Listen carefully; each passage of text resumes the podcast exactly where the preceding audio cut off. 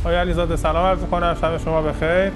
مجددا من می‌خوام شما حالا ما تقریبا فکر می‌کنم دو هفته قبل بیشتر از دو هفته قبل با هم صحبت کردیم در سریا و خیلی با خوبی هم داشت و سایت های رژیم صهیونیستی هم خیلی عصبی شدن از صحبت های شما هم ادامه اون بحث رو و اینکه به حال تو اون فضای جنگ رسانه‌ای خب تو لندن هم ما اتفاقات بزرگتری رو دیدیم جمعیت های بزرگتری هم در هم در اروپا و هم دروغ های رسانه‌ای رژیم صهیونیستی همچنان ادامه داره که بعضیش دیگه واقعا خندهدار هم شده. دروغ ها هم راجع به این بفرمایید. هم حالا موضوعات بعدی که در خدمتتون هستیم. بفهم.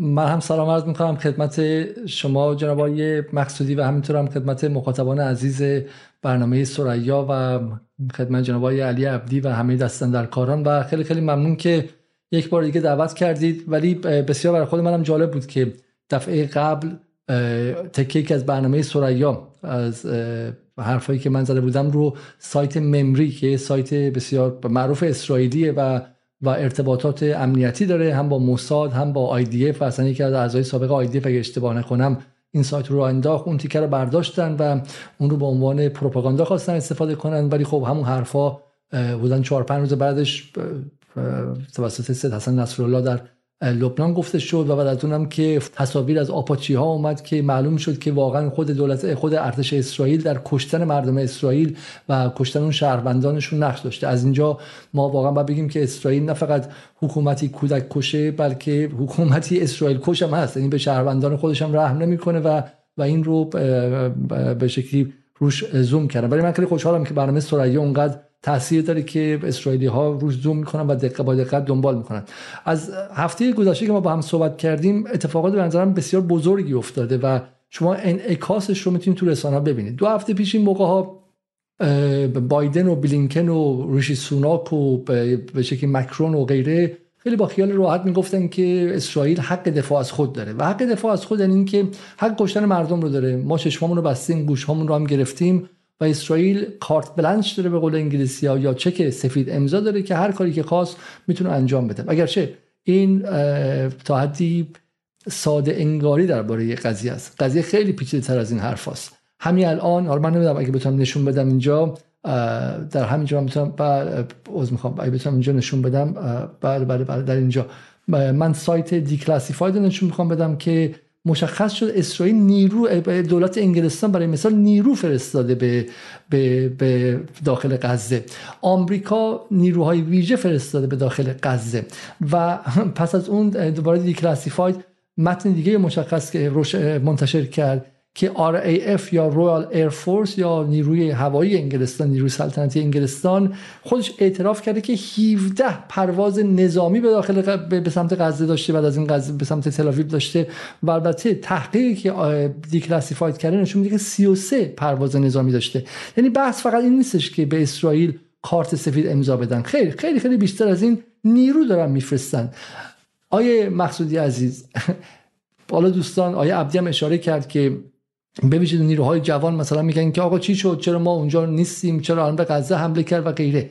یک لحظه شما اگر لنز رو بالا بیارید اتفاق عجیبی داره میفته یک گروه کوچکی که به قول خود اینها داخل زندان هستش در 15 16 سال گذشته اونجا تحریم بوده بسته بوده حصر بوده. یه دونه تفنگ یه دونه فشنگ که می‌خوام بیارن بعد با صد تا مکافات بیارن. کاری کردن که نه فقط اسرائیل به عنوان مدعی ترین ارتش منطقه بلکه آمریکا رسما در اونجا وارد شده. من از دو تا هواپیما برای آمریکا که به عنوان بازدارنده اونجا آمدن صحبت نمی کنم من از نیروهای رسمی دلتا فورس در داخل غزه صحبت می کنم از انگلستان وارد شده. من دوباره از کمک های لوجستیک یا کمک های دیپلماتیک یا بحث به شکلی کمک رسانی از راه دور اطلاعات صحبت نمی کنم نیروی SAS نیروی کار کشته دو ارتش انگلستان تکاورانشون دیگه گل سرسودشون وارد غزه شده و به قول دیکلاسیفاید میگه اگر هزاران نباشن صدها نفرشون هستن. شما می‌دونید تکاور انگلیسی یا دلتا فورس آمریکایی هر کدومشون یه هزینه ای داره. معادل یه چه می‌دونم به گردان مثلا یه گردان و معادل گروه 50 60 نفر است رو هر کدومشون سرمایه گذاری کردن و اینها فرستادن اونجا. حالا گفته میشه که فرانسوی ها و آلمانی ها هم نیروشون اونجا هستش. چه اتفاقی افتاده که غرب در تمامیت خودش هزینه داره میده وحشتناک. هزینه داره میده که نسل جوان خودش رو داره از دست میده. من از به شکلی بچه مثلا مسلمانی که نسل دومی یک ترک یا یک مصری یا یک ایرانی در آمریکا و انگلیسی صحبت نمی کنم من دارم از گریتا سونبرگ صحبت می کنم اون دختر جوانی که احتمالا دیدید که رهبر جریان محیط زیستی یا همون اکستینکشن بود سالها پیش. خب دختر جوانی بچم 13 14 ساله بود که رافت رو میگوش که دنیا در حال از بین رفتن و فکر اشتباه نکنم و ایسلندی باشه. این کسی که چفی فلسطینی بنده و تظاهرات می‌کنه و فریاد می‌زنه. این به عنوان نماد مثلا این جنریشن زد به قول خودشون. جنریشن زد همونی که می‌گفتن سال پیش در ایران قیامه به شکلی زن زندگی آزادی رو پرچم دارش هستش. جنریشن زد اروپا و آمریکا الان میگه فلسطین. و جالبه که تصویری که بود از گریتا تونبرگ روز گذشته داشت در فلسطین صحبت می‌کرد و یک مردی اومد میکروفون گرفت و من اینجا آمدم که برای محیط زیست بشنوم نه اینکه حرفای سیاسی بزنید. و همه جوانهای 16 17 ساله سفید بلوند اروپایی فریاد زدن که هیچ عدالت محیط زیستی در کشور زیر اشغال وجود نداره. هیچ عدالت محیط یعنی در واقع داره گره می‌خوره با جریان محیط زیستی با جریان های دیگه. و این اتفاقی که هر روزش داره هزینه ساز میشه برای غرب. میگم تو همه انگلستان وزیر کشور پر. مجبور وزیر کشور رو عوض کنن و کامرون رو بیارن که مثلا معتدلتره و غیره. و همین سوال اینه که چرا غرب داره اینقدر هزینه میده؟ نیرو تکاورش رو فرستاده. ارتشش رو داره میفرسته. نیروهای هواییش رو داره میفرسته. آمریکا داره به قول خودش 55 بار مورد حمله قرار گرفته و خیشتنداری کرده در مقابل خیلی از این حملات. خب و از نظر افکار عمومی هم داره بازی رو به شدت میبازه. و به نظرم سوال که چرا؟ جوابی که حالا من دارم اینه که به نظر من لحظه کلیدی هستیم ما. لحظه که اولا به راستی احساس کنن که اسرائیل ممکنه بره و رفتن اسرائیل یعنی پایان حضور غرب در منطقه غرب آسیا.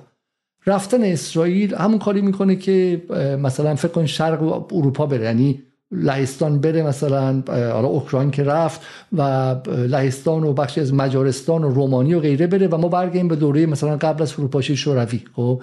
و رفتن اسرائیل یعنی پایان حضور آمریکا و یعنی تغییر کامل چرخ...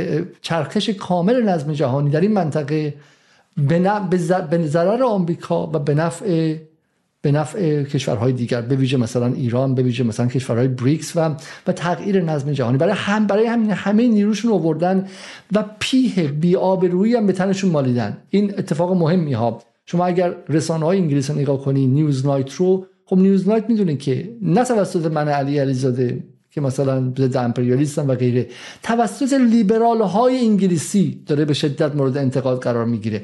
الان صدای اعتراض صدای اعتراض چپ و ضد امپریالیست و ضد استعماری و غیره نیستش. لیبرال ها نیروهای مرکز نیروهای حتی دست راستی بعضیشون دارن میگن که این کسافت کاری شده. این دیگه این دیگه بحث سانسور و بحث مثلا ما یه خبر رو میگیم میگیم نیستش. این دیگه کار به کسافت کاری و بی روی رسیده در سطح رسانه ای و باز هم اینها چیزی نمیگن چون به نظرم براشون انقدر قضیه اهمیت داره و انقدر ترس در اردوگاه کلی غرب هست که تمامی سرمایهشون گذاشتن. این دومین بار هم هستش که اتفاق میفته در اخیرا. ما در جنگ اوکراین هم این آماده باشه تمامیت غرب رو در ساحت به مثابه یک کلیت ژئوپلیتیک ایدئولوژیک سیاسی اقتصادی و رسانه‌ای دیدیم که همشون آماده باش شدن. خیلی راحت گفتن که شما در مورد اوکراین باید موضع بگیرید روسیه رو محکوم کنید بگید روسیه جنایت داره می‌کنه و اوکراین حق داره ما هرچی پول داریم بفرستیم اینجا. این دومین باره دومین باری که اینقدر برای خودشون دارن هزینه سازی می‌کنن. این نکته برای من به نظر من بحث مهمی بودش. ولی اجازه بدین که من یه نکته دیگه واقعا گفتنش مثلا حالا من شاید تو این بحث بگم. من به عنوان یک حالا شهروندی که تو انگلیس 23 سال زندگی می‌کنم ولی از سمتی هم به عنوان یک ایرانی که نگاه می‌کنم این اتفاقات تماما درسه. یعنی برای, برای, برای یک شهروند غرب آسیایی من همچون نگاه می‌کنم این درس پشت درس پشت درسه. اولین درسش اینه که من روز گذشته با یک از دوستانی که از طرفداران زن زندگی آزادی بود صحبت می‌کردم میگوش که من الان دارم می‌فهمم که این حمایت های عجیبی که پارسال غرب می‌کرد از ما طبیعی نبوده. گفتم خب باری که الان بالاخره فهمیدی. میگوش که چطور برای یک کشته در ایران به اسم خانم محسا امینی روزنامه گاردین بالای مثلا 70 تا 50 تا مقاله رفتش. و واسه 100 تا بچه‌ای که دیروز کشته شدن تو اون اینکوبیتورای اون دستگاهایی که بهشون برق نرسید یا حالا تعدادشو من دقیق نمی‌دونم یا مثلا برای 4500 تا بچه دیگه خب اینها یه دونه صفحه اول اختصاص ندادن. مثلا طبیعی نیستش خب. اصلا طبیعی نیست. با استانداردهای خود غرب هم طبیعی نیست. شما باید ادا در بیاری که آقا ما برای 4500 تا حالا دو تا دو تا صفحه اول میرم. ولی هیس سکوت کامل خب؟ و این خیلی عجیبه. شما مقایسه می‌کنید حافظه خود ما با یک سال پیش که چگونه اینها دایه مهربانتر از مادر برای ایران شده بودن توقف پرواز زن یک فوتبالیست در ایران صفحه اول روزنامه ایتالیایی بود. مرگ یازده هزار آدم توی اونجا صفحه اول روزنامه نشده هنوز. و آدم با از خودشون بپرسن که این محبت اینها به خاطر این بود که دلشون بر من سوخته بود. یا هدف دیگه ای برای من داشتن. این جماعتی که نابودی یه ملت براشون ککشون نمیگزه آیا واقعا نگران من ایرانی بودم؟ برای من اولین چیزی که می‌بینم حالا خیلی هم میگن مقاومت الان پیروز شده مقاومت اینجا شکست خوره و غیره. اولین چیزی که من می‌بینم آقای مقصودی اینه که من به عنوان کسی که نیمم غربیه یعنی من 23 سالگی اومدم اینجا الان 46 سالم نصف عمرم در غرب بودم نصفش هم اونجا وقتی اومدم خیلی غرب زده بودم. اصلا این نیستش که مثلا از اول دنبال پیدا کردن مثلا ریشه های اصیل خودم بودم. نه غرب زدم بودم. فلسفه غربم اینجا درس خوندم. خب فلسفه در غربم درس خوندم. خیلی علاقه من بودم. هنوزم به سویه های از غرب علاقه سبک زندگی من هنوز غربیه و غیره. ولی چیزی که دارم می‌بینم این که وحشت کردم از غرب. یعنی احساس می‌کنم که غرب برای اینکه غرب شه یا سوالی داره آیزی با کلام غرب چگونه غرب شد؟ غرب برای اینکه غرب شه هزاران غزه را انداخته. این کوچکترین میشه نه آخریشه. و نکته مهم اینه. این اصلا به اسرائیل ربطی نداره ها. غربه. اسرائیل اصلا پیچه. اسرائیل به یه چیز یه ابزاری اینجا که داره استفاده می‌کنه. این غربه. این واشنگتونه این لندنه. این پاریسه. و این اینا همونایی که از 1500 1500 5500 شروع کردن. اول با آمریکا شروع کردن. با کریستوف کلمب شروع کردن. بعد اومدن آمریکای جنوبی. بعد اومدن قاره آفریقا. بعد اومدن بخشای از آسیا. بعد اومدن تو همین غرب آسیای ما. تیکه به تیکه قزه پشت قزه را انداختن. این یکی چون در دوره ما بوده چون ما داریم می‌بینیم در شبکه های اجتماعی یه خود نفسمون گرفته. اینا همون که 150 میلیون نفر رو تو آمریکای جنوبی کشتن خب؟ اینا همون هستن که 50 60 میلیون نفر رو در تجارت برده ها در آفریقا کشتن. اینا همون کسایی که گفته میشه که چم؟ صدها میلیون نفر رو در هند در دوره استعمار کشتن و معادل 47 تریلیون دلار از اموال هند رو دزدیدن آوردن بیرون. خب میلیون ها نفر رو در چین کشتن. شما به قحطی که در غزه هست نگاه کنید. خب اینها صدها قحطی مصنوعی در اسنان در اقصا نقاط جهان درست کردن.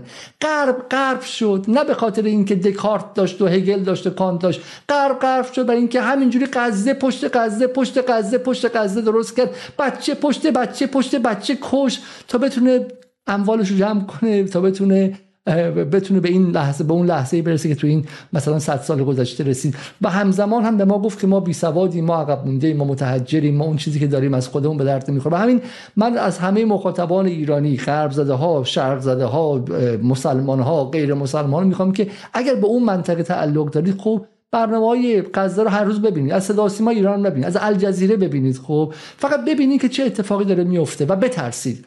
بترسید از اینکه اینها به من و شما به خاطر رنگمون به خاطر جنس مومون به خاطر نژادمون به خاطر جای و جغرافیامون به عنوان کمتر از انسان نگاه می‌کنن. برای همین کشتن ما بم انداختن سرمون تحریم کردنمون زیر حس قرار دادنمون به قحطی انداختنمون و تکه تکه شدنمون براشون ذره اهمیت نداره. این درس اولی که من از اینجا می‌گیرم. خب. درس دومی که می‌گیرم اینه که درس دومی که میگم اگه ما مقاومت نداشتیم در اینجا که حالا هم داره به شکلی از امر حقی دفاع می‌کنه همین که بالاخره جلوی یک رژیم آدمخوار و کودکخوار.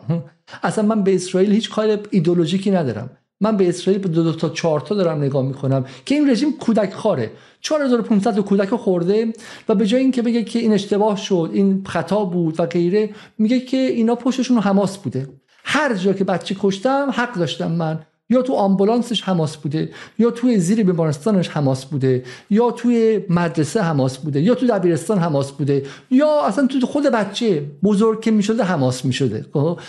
من کشتم که کشتم. این کیان؟ همون کسایی که به شکلی اگه خطایی مثلا تو ایران اتفاق بیفته تو جای دیگه اتفاق بیفته میگن بعد حکومت عوض شه. باید حکومت اگه هواپیمایی در ایران سقوط کنه خب به شلیک شه میگن بعد حکومت کلا عوض هیچ گونه مشروعیتی نداره. 4500 نفر رو کشته و غرب میگه که حق دفاع از خودش داره. حق دفاع از خودش داره. خب این از نکته دومه که اگر مقاومت و این مقاومت غیر از اینکه داره برای خودش میجنگه اما این حکومت آدمخور رو متوقف کرده اونجا. و اگر مقاومتی نبود بعد مقاومت رو میساختیم. اون جمله بایدن هست میگه اگه اسرائیل نبود و اسرائیل میساختیم من میگم من به عنوان ایرانی به عنوان عراقی یا افغانستانی یا تاجیکستانی یا کسی که توی این منطقه است و می‌دونه حکومت آدمخوار اگه با حماس کارش تموم شه میاد سراغ حزب الله بعدش میاد سراغ اون یکی سراغ اون یکی سراغ اون یکی به من می‌رسه.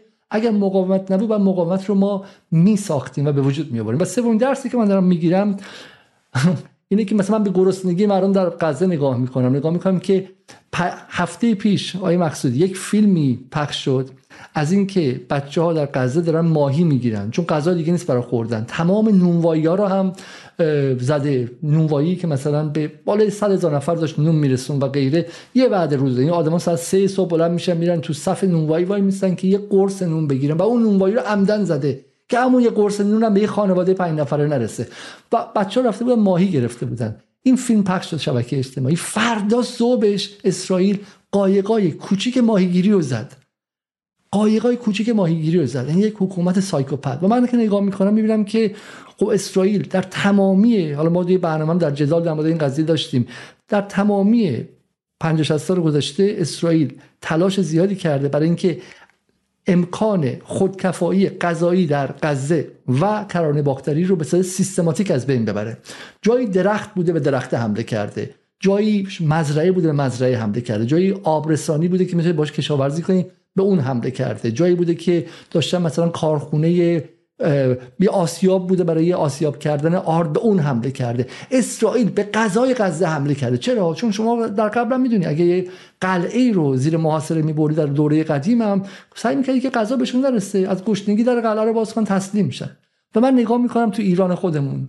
بزرگان نئولیبرال در ایران آقای مسعود نیلی همین اواخر مصاحبه کرده. استاد دانشگاه شریفه آقای مشایخی غیر رسما گفتن که یکی از دلایلی که ایران به توسعه نرسید در دوره جمهوری اسلامی اینه که بر خودکفایی غذایی و خودکفایی گندم تاکید کرد. و من اینجا با دیدن غزه برمیگردم تو ایران. میگم که عجب. پس شما شما می‌خواستید از ایران غزه بسازید. شما اگه می‌تونستید با اون تفکرتون از ایران غزه میساختین. برای اینکه برای گندم برای شما چیز بدیه. و گندم از آمریکا خرید. خب و حواستون نیست که در جایی مثل غزه جایی مثل عراق مثل سوریه مثل ایران مثل لبنان مثل یمن مثل لیبی مثل همه جای این غرب آسیا تو اگه غذای خودتون نداشته باشی طرف از غذا به عنوان اسلحه استفاده می‌کنه و به تو قحطی تزریق می‌کنه. من اینو می‌بینم. و من اینو می‌بینم که می‌بینم که در لحظه ای که در لحظه ای که اسرائیل یعنی داره خطاهای فراوان می‌کنه. فرید زکریا در برنامه دو هفته پیش هفته پیشش خیلی جالبه دیگه. فرید زکریا که صداهای کثیف ایدولوژیک دولت رسمی آمریکا در حال حاضر بایدن چون به دموکرات نزدیکه. داره میگه که اسرائیل داره خطا می‌کنه و ما نگرانیم که تصمیماتشون زیر فشار روانی گرفته شده و اینها می‌تونه در دراز مدت خطرات خیلی زیادی داشته باشه. چرا؟ چون نگاه الان بزرگترین دستاورد اسرائیل چی بوده تا این لحظه؟ نزدیک شدن به بیمارستان الشفا. الان یه هفته است که با کمک SAS و با کمک دلتا فورس و با کمک ماهواره های آمریکا و فرانسه و انگلیس هنوز به بیمارستان الشفا نرسیدن. امروز آیه عبدی گفتش یه جای بی ربطی رو به عنوان پارلمان غزه رفتن توش عکس یادگاری گرفتن. خب همین الشفا رو چی با چه هزینه ای بهش رسیدن؟ با این هزینه رسیدن که 50 درصد مردم انگلیس حاضر نیستن تو جایی که یه اسرائیلی باشه کار کنن فردا. 50 این تموم شد. یعنی افکار عمومی اروپا و غرب که اینا بهش وابستن آبش خورشون پولشون از اونجا میاد. پولشون از اون دولت ها میاد. خب اینا حاضر نیستن با اینا کار کنن. و الشفا جنایاتی که داره توش میشه همین کشته شدن بچه ها کسایی که از نبودن برق مردن از نبودن سوخت مردن و غیره در ذهن تک تک شهروندان غربی حک شد خب؟ و این با این هزینه مردن. اما نگاه می‌کنم در چنین شرایطی که شما باید آرایش جنگی بگیری بگی آقا این دولت زیر فشار و تهدید وجودی داره پیدا می‌کنه. چون اسرائیل داره احساس می‌کنه که یا مرگ زندگیه درسته؟ و پاسخ ما باید این باشه که ما تماما آماده ایم.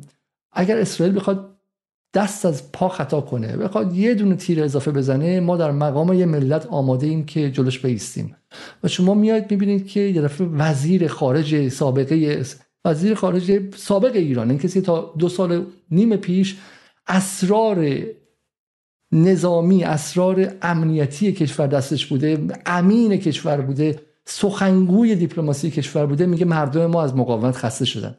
من می‌دونم شاید به برنامه شما مربوط نباشه من از دیدن این به ایرانی وحشت می‌کنم. این چرا؟ چون شما الان لحظه ای که برای اینکه تام بازدارندگی به وجود بیاری حتی اگه به جنگ به مقاومت اعتقادم نداری ولی برای اینکه بازدارندگی به وجود بیاری و بگی که ما موشک داریم ما پهپاد داریم ما چیزهای دیگه هم داریم که شما نمی‌دونید. و ما مردممون ممکنه با هم اختلاف هم داشته باشن ده تا گروه مختلف باشن. اما به امنیت ملی که برسه تو دهن هر کسی می‌زنن که بخواد به ما چپ نگاه کنه. در شما چی میگی؟ میگی که نه مردم ما که خستن. ما مثل اون چه کسی که میگه این تفنگ خالیه فشنگم نداره. خب شما می تفنگ برداشته تهدید می‌کنی. یکی از اونجا میگه این تفنگش ممکن خالی باشه اصلا گیرم می‌کنه و فلان. خب و واقعا باور نکردنیه. کس همین الان من از به شما نشون میدم. این صف... صف... این خبر بسیاری رسانه ها رو داره درست می‌کنه. از جمله گاردین و غیره که ادعا می‌کنن. با اشاره به این خبر از پیروز تا ادعا کردن که ایرانی ها از بفرمایید. این خبر گاردینه. وزیر خارجه سابق ایران ایران رو به شکلی از ایران خواست که وارد جنگ با اونجا نشه و گفت که مردم ایران توان مقاومت بیشتر ندارن. خب من واقعا باورم نمیشه. یعنی این دقیقا در این لحظه یعنی فرستادن سیگنال ضعف. سیگنال ضعف این که ما میترسیم. و شما وقتی بگید میترسی دست طرف مقابل برای فشار بیشتر داری باز می‌کنی. من نمیگم شما به مقاومت ما معتقد باش. من نمیگم که مردم ما اصلا علاقه به مقاومت دارن. من میگم برای اینکه شما بازدارندگی به وجود بیاری برای اینکه طرف جرأت نکنه به شما به شما چشم نگاه چپ کنه و بگیم ما هممون متحد هستیم. و در این اتحاد کسی بخواد به اون نگاه کنه 85 میلیون نفرمون میرن در جبهه و میجنگن. شما نگاه آیه مقصودی منی که هیچ کارم دو تا کلمه ای که در برنامه شما گفتم بلافاصله زیرنویس شد. در رسانه های ابری, ابری عربی و انگلیسی پخش شد خب؟ و فکر وزیر خارجه کشور میاد میگه ما ضعیفیم ما بدبختیم ما از مقاومت از ایستادگی از دفاع خسته ایم خب اصلا شما نباید چه این چیزی بگی. این چه رفتی به فلسطین داره؟ اینکه یعنی مثلا با این کار خواستن بگن که ما در فلسطین دخالت نمی‌خوام بکنیم. و من این چیزی به شما میگم. تنها دفعه ای که واقعا مردم ایران رو خسته کرد این بود که 8 سال منتظر یک چیز دروغین به اسم برجام بودن. و تو همون برجام هم علت اینکه پاره شد که سیگنال ضعف پشت سیگنال ضعف اومد. آقای ظریف آقای روحانی مرتب گفتن که اقتصاد ما به برجام وصله اگه تحریم دوباره بیاد ما بیچاره میشیم گشنگی می‌کشیم. انقدر سیگنال ضعف دادن که طرف گفت آقا پس اینجا ضعیفه براشون مهمه. من برم این از دستشون بگیرم. آقای ظریف یک بار گفتش که آمریکا می‌تونه 24 ساعته تمامی تاسیسات نظامی ما رو از بین ببره و الان هم چنین چیزی میگه. این باور نکردنی و غیر قابل بخششه. چون درست در این لحظه ای که مردم تمام کشورهای منطقه دارن میگن که اگر اسرائیل بخواد پاشو از گلیمش فراتر ببره ما جلوش وای نیستیم و همین دست و پای اسرائیل و آمریکا خود میلرزه بخوان اضافه کاری انجام بدن. ما میام دقیقا برعکسش میگیم. اصلا چه معنایی داره؟ برای من از منظر ایران که نگاه می‌کنم این درس ها رو می‌گیرم که اگر ما موشک هم نداشتیم با دیدن اتفاقی که تو غزه میاد الان بعد می‌رسیم به حکومت می‌گفتیم آقا چرا موشک نمی‌سازی؟ یه سری آدم خور بغلمان یه سری وحشی بغلمان. خب اینا می‌خوان ما رو بزنن از بین ببرن. اینا راسیست نجات پرست و ضد بشری هن. به ما به عنوان غیر انسان نگاه می‌کنن می‌خوان ما رو بزنن از بین ببرن. خب برو موشک بزاز برو خودتو قوی کن که ما تو این منطقه گرفتار سری وحشی شدیم. خب من با دیدن غرب به این شکل اگه عاشق غربم بودم میگم آقا غرب برای من انسان غرب آسیایی وحشتناک مرگ میاره. اتفاقی که واسه بچه های غزه افتاد برای بچه های سوریه هم قبلا افتاد واسه بچه های لیبی هم افتاده واسه بچه های یمن افتاده واسه بچه های ایران هم می‌تونسته بیفته. برای بچه های پروانه ایران افتاد آقای مقصودی خب؟ واسه بچه های پروانه ایران افتاد. ولی اگر نبود اون امکانات نظامی ایران و امکانات مقاومت واقعی. اگه کشور دست ظریف ها بود و دست حسن روحانی ها بود الان مطمئن باشید بخش بچه های ایران هم مثل بچه های غزه بودن. خب برای تو اینکوبیتر اینکوبیتر داشتن برق ازشون میکشیدن. من به مقاومت معتقد نیستم. من به این معتقدم که از خودتون باید دفاع کنید. من به این معتقدم شما باید به قدرتی برسی که بازدارندگی داشته باشه دشمن جرئت نکنه به تو انگشت به تو نگاه کنه. خب و با این بلند بگی. نه اینکه ابراز ضعف کنی. ابراز ضعف کنید تا دشمن حوس حمله به تو بکنه. تا دشمن حوس این می‌کنه که آقا اینا دوام داره تو خودشونا نگاه کن وزیر خارجه سابقش اینو میگه. وزیر وزیر خارجه فعلی گفته دستهای ما تو ماشه است. جواد ظریف میگه نگران نباش. ماشه خالیه. تفنگ خالیه توش. رهبری میگه که ما آماده ایم که از خودمون دفاع کنیم. ظریف میگه آ انقدر دعوا تو کشور زیاده که کسی حاضر نیستش. افکار عمومی اصلا با این چیزا همراه نیستش. یعنی دو دستگی در این ابعاد. و من از این میترسم. ما باید آرایش جنگی بگیریم در حال حاضر. برای اینکه اسرائیل با خطر وجودی در روبروی اسرائیل به حالت قبل بر نمیگرده های مقصودی. اتفاقی که افتاده هنوز داره تبعاتش مشخص میشه. اینکه بزرگترین ارتش مدعی ترین ارتش این منطقه با کمک آمریکا و انگلیس و فرانسه. بعد از 38 روز جز بچه کشی هیچ دستاوردی نداشته هیچ دستاوردی نداشته و الان همه اعضای کرانه باختری هم دارن میگن و اون دولت خودگردان دارن میگن که حماس باید در آینده فلسطین باشه. حتی اونام جرئت ندارن از جهان بدون حماس صحبت کنن یعنی هیچ دستاوردی نداشته. خب در چنین منطقه ای ما باید آرایش جنگی بگیریم. چون این دولت زخمی در حال مرگ ممکنه که بخواد ضربه هم به ما بزنه و ما باید از این نظر خیلی خیلی مواظب باشیم. این بس فردم نیست و یه تفکر یه جریان شاید هم واقعا حالا آدمای واقعا دلسوزی باشن از رو دلسوزیشون بگم من نمی‌خوام به شخص فقط بپردازیم. این این تفکر و این جریانی که باید به نظرم این جریان فکری نقد بشه که علیزاده صحبت بفهم. تو یک دقیقه اگه جنبندی هم بکنید ببین شما غزه رو که نگاه می‌کنی خب غزه خیلی جای جالبیه. غزه دیگه جایی که دیگه میگم غزه غزه غزه مجسم ترین روزه عصر معاصره. اصلا قابل مقایسه با این شما اخبار باز می‌کنی امکان نداره که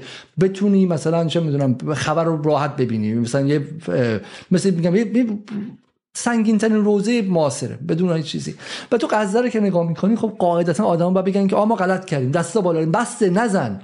یه نفر تو غزه نگفته. یه نفر تو غزه نمی چرا؟ چون تاریخ خودشون رو می‌شناسن. چون نگاهشون به کرانه باختریه. چون می‌دونن که اونایی که تسلیم شدن تو همین وضعیت 188 نفرشون سلاخی کردن. خب شهرک نشین ها و نیروهای اسرائیلی. چون تاریخ جلوشون بازه که اونایی که تسلیم شدن وضعشون بدتر از این برام هستش اتفاقا. خب برای همین در غزه که بعد تسلیم می‌شدن می‌دونن که آقا ما برای اینکه بقا داشته باشیم چاره جزی نداریم خب؟ چاره جزی نداریم. و لحظه ای که تو مقاومت تو دستت بلرزه. ببین مشکل ما آقای مقصودی اینه. شما گفتی که ما توی سی سال گذشته بعد از جنگ این کارو کردیم ولی دست ما لرزیده. یه صدا گفته مقاومت کن یه صدا گفته مقاومت نکن نمی‌خوایم. برو بشین پای میز مذاکره. و این دوگانگی ملت ما رو از درون خب دو قسمتی کرده. و اینه که کسی مستحلک کرده. سوال من اینه جامعه ایران چه طرفدار جمهوری اسلامی چه مخالف سرسخت جمهوری اسلامی. اما اگر معتقد به منافع ایران و امنیت ایران امنیت این کل این یک میلیون هزار کیلومتر هستش باید بدونید که آقا سر این مقاومت بر امنیت ملی نه چیزای دیگه ها. نه اینکه مردم گشنگی بکشن سری وضعشون خوب باشه کارگرا تو معدن کشتشن آقازاده ها برن تو خارج کشور کاسبی کنن. اینا نه اینا به کنار خب.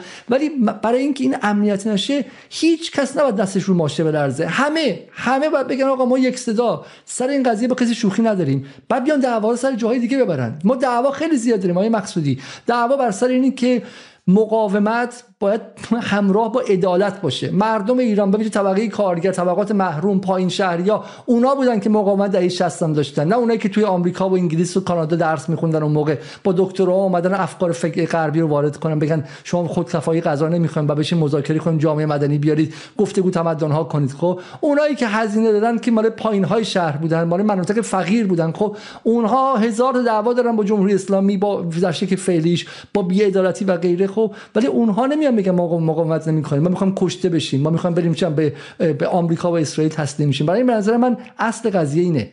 تزلزل بر سر اینکه ما می‌خوایم مقاومت کنیم نکنیم کشنده است. باعث مرگ یک ملت میشه.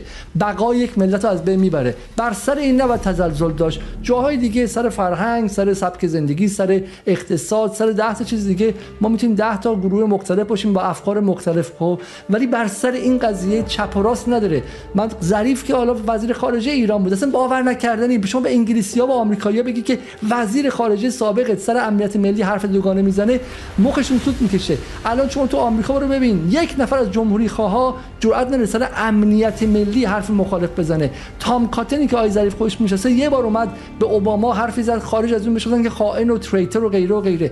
امنیت ملی شوخی نداره و اینجا به نظر من کسی که بخواد امنیت ملی ایران رو بگه ما مردممون اهل دفاع ازش نیستن این به دشمن بگه ما ضعیفیم بیا ما رو بزن.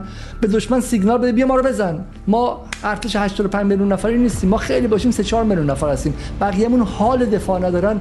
این اصلا شوخی نداره. خب اصلا شوخی نداره. من اونو میگم به کنار. من میگم مخالفان نظام باید بیان سر این خط قرمز وایسن چون خط قرمز ملیه ملی فارغ از این نظام و اون نظام و غیره